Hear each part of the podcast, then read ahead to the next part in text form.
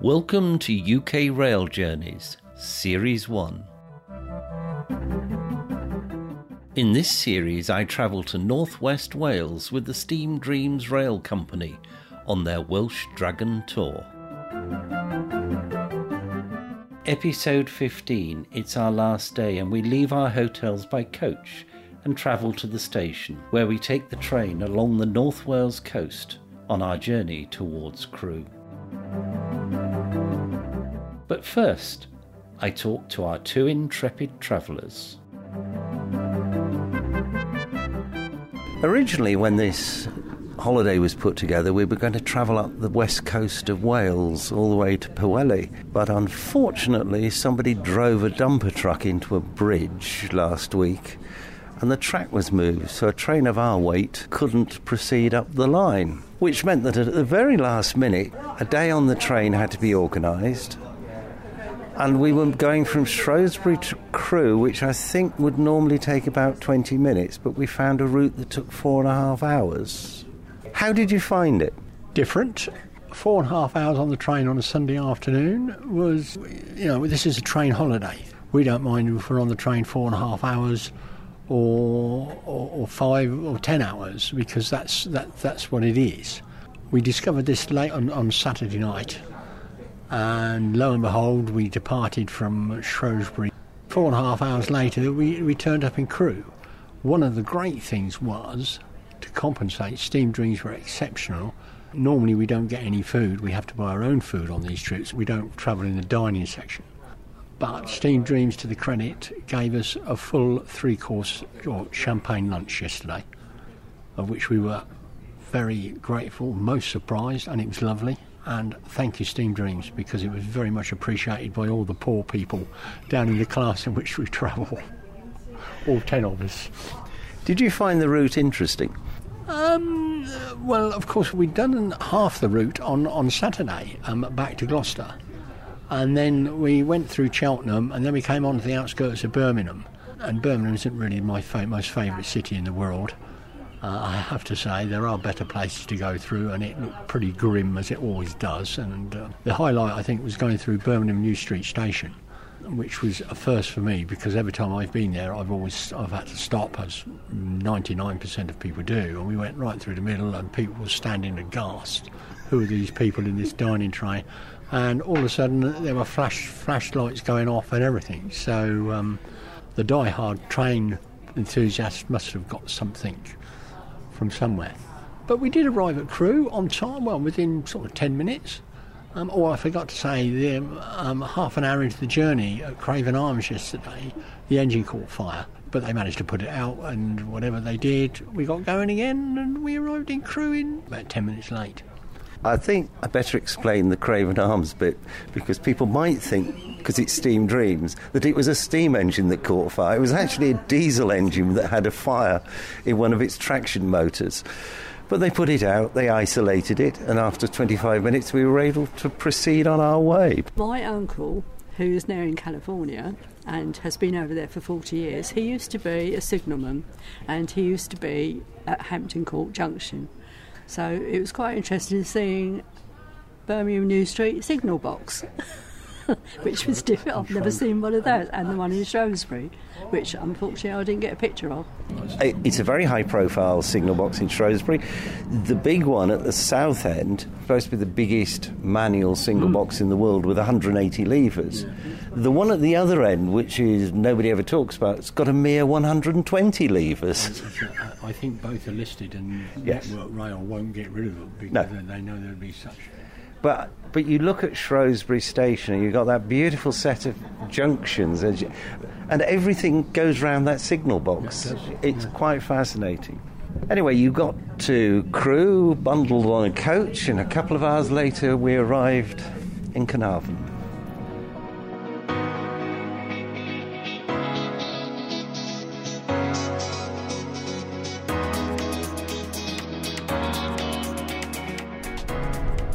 And so our final day starts.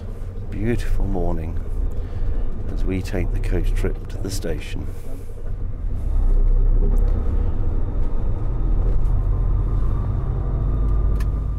short stop on our coach journey to admire the magnificent scenery. The opportunity for a photo stop as we travel towards our train.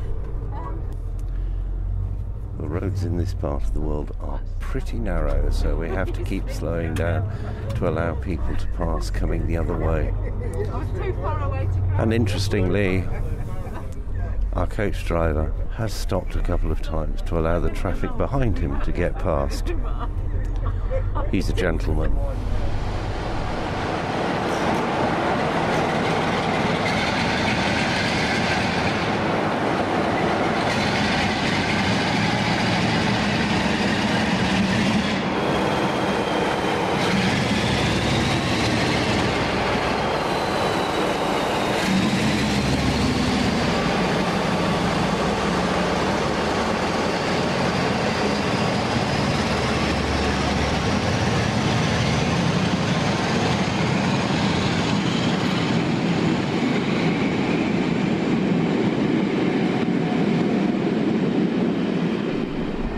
Joined our train at Llandudno Junction.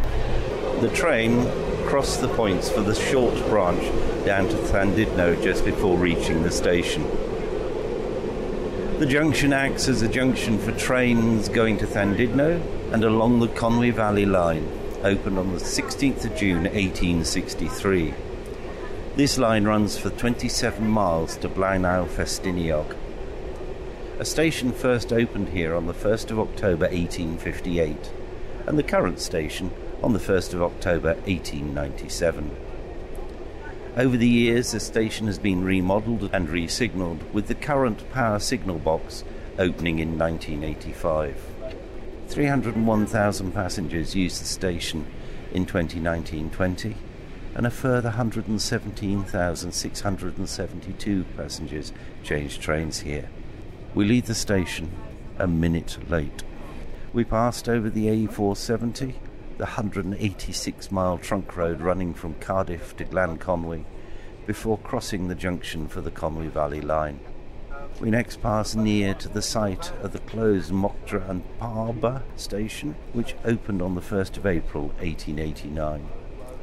It then closed on the 1st of January 1917 for austerity reasons during World War I and reopened on the 5th of May 1919, finally closing on the 5th of June 1931.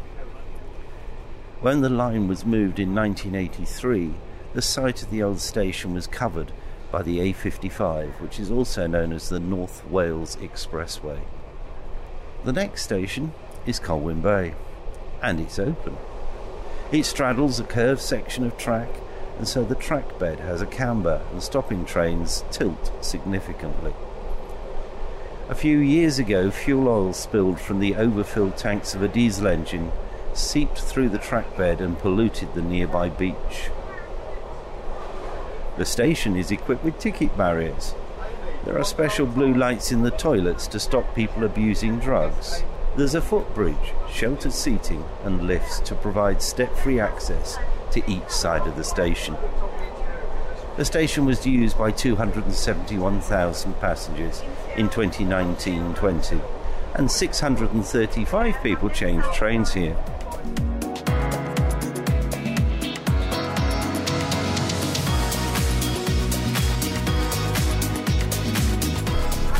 Next, as we travel along this stretch, we pass the site of Old Colwyn Station, closed to passengers on the 1st of December 1952.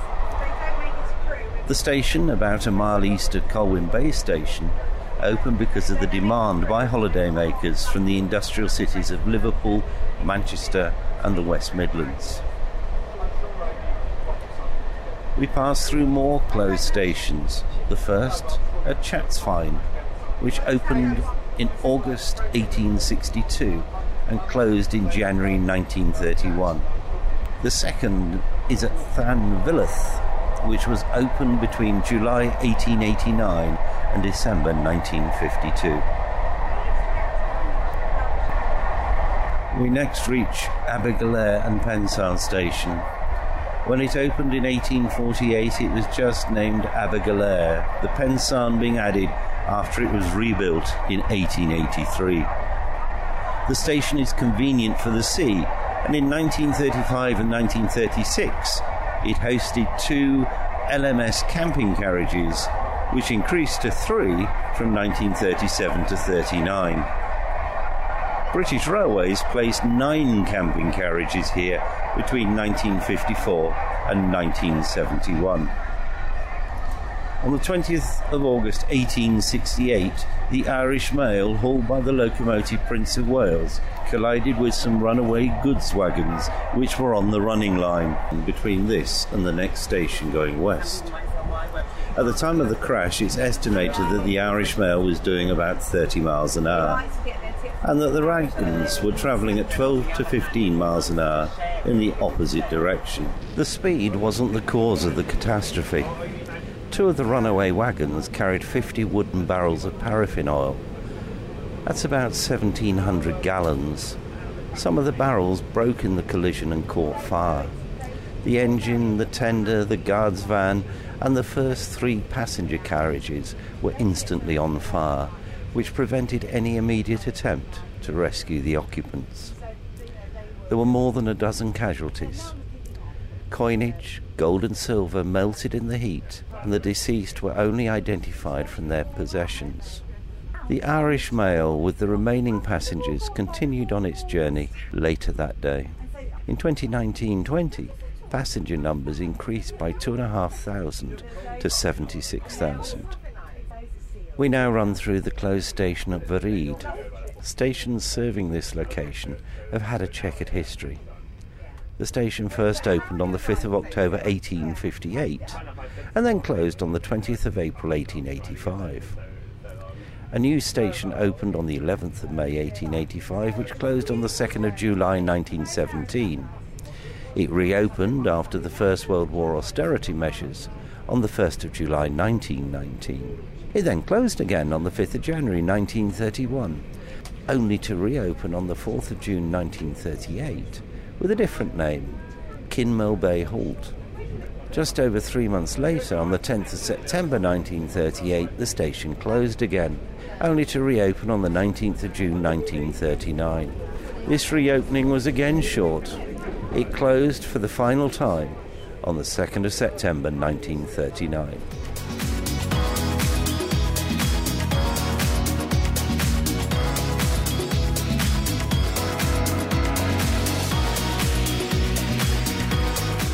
Next, we pass over the junction for the closed vale of Clwyd Railway, which connected Rhyl to St Asaph.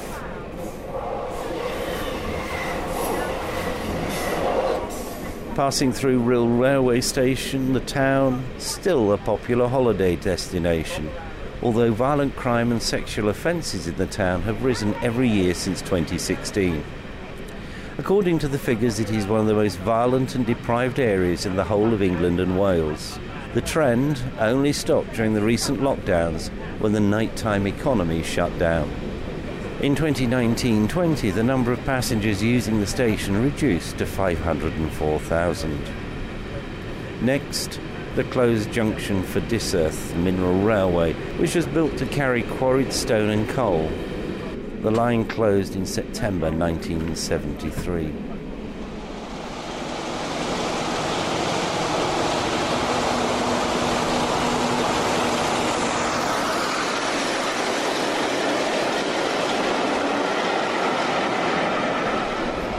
The current Prestatyn station was built in the 1890s.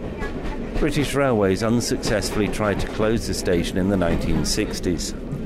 However, the station was rationalised and has remained operational. In 1979, the station was renovated and is used by services from Cardiff Central, Birmingham International, and Manchester to Holyhead and for Llandudno, with West Coast mainline trains to Euston.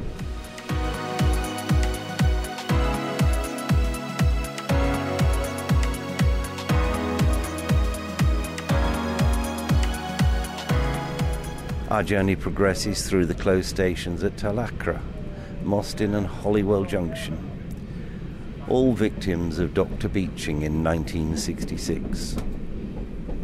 The Italianate station building, now used as a private home, and the signal box at Holywell Junction are both Grade 2 listed.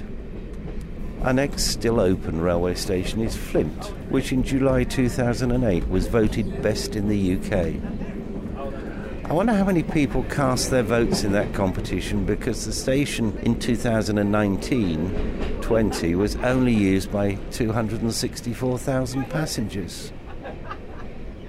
Another of Dr. Beeching's victims comes at Connah's Quay Station, open on the 1st of September 1870. At Shotton, we cross the Borderlands line, which runs from Bidston on the Wirral to Wrexham Central. The station at Shotton has two sections Shotton High Level, serving the Borderlands line, and we pass through the low level stations serving the North Wales coastline. In 2019-20, the station was used by 200,402 passengers a drop of 13,012 on the previous year.